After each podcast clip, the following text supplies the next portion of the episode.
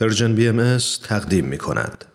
و ما اخیرا در سایت سرویس خبری جامعه جهانی بهائی news.persian خط تیره گزارش جالب و تأمل برانگیزی منتشر شده که می‌تونه برای همه کسانی که دغدغه ایجاد تغییر و تحول سازنده رو در جوامع شهر، محله و همسایگی خودشون رو دارند آموزنده و الهام بخش باشه گزارشی که در حقیقت مصاحبه است با خانم نیلاکشی راجخوا از دفتر روابط عمومی بهایان کشور هند در دهلی نو تحت عنوان خانواده بستری برای تغییر.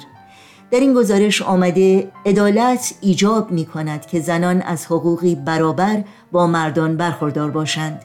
با این حال دستیابی به برابری واقعی دشوار است.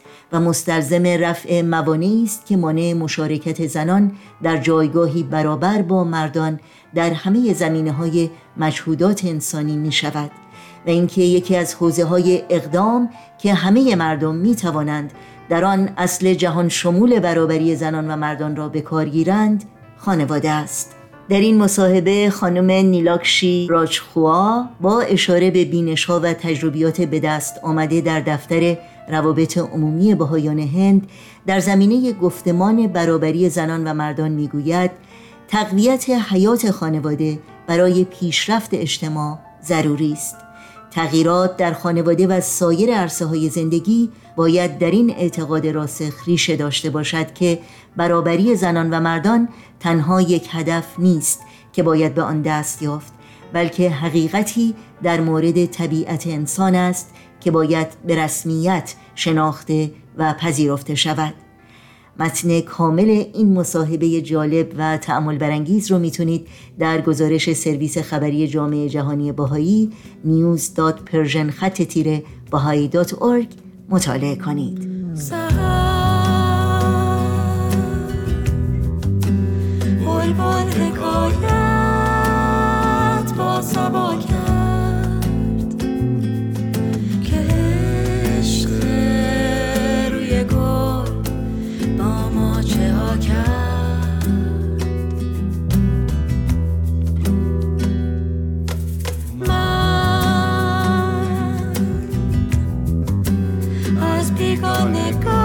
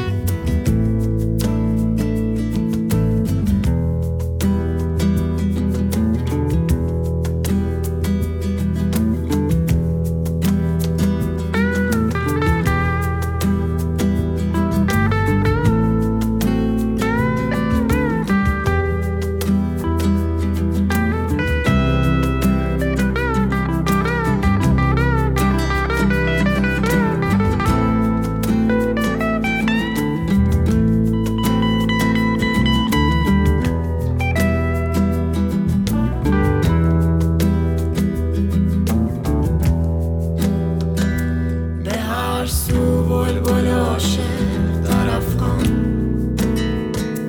بشارت بر به کوی می فروشان.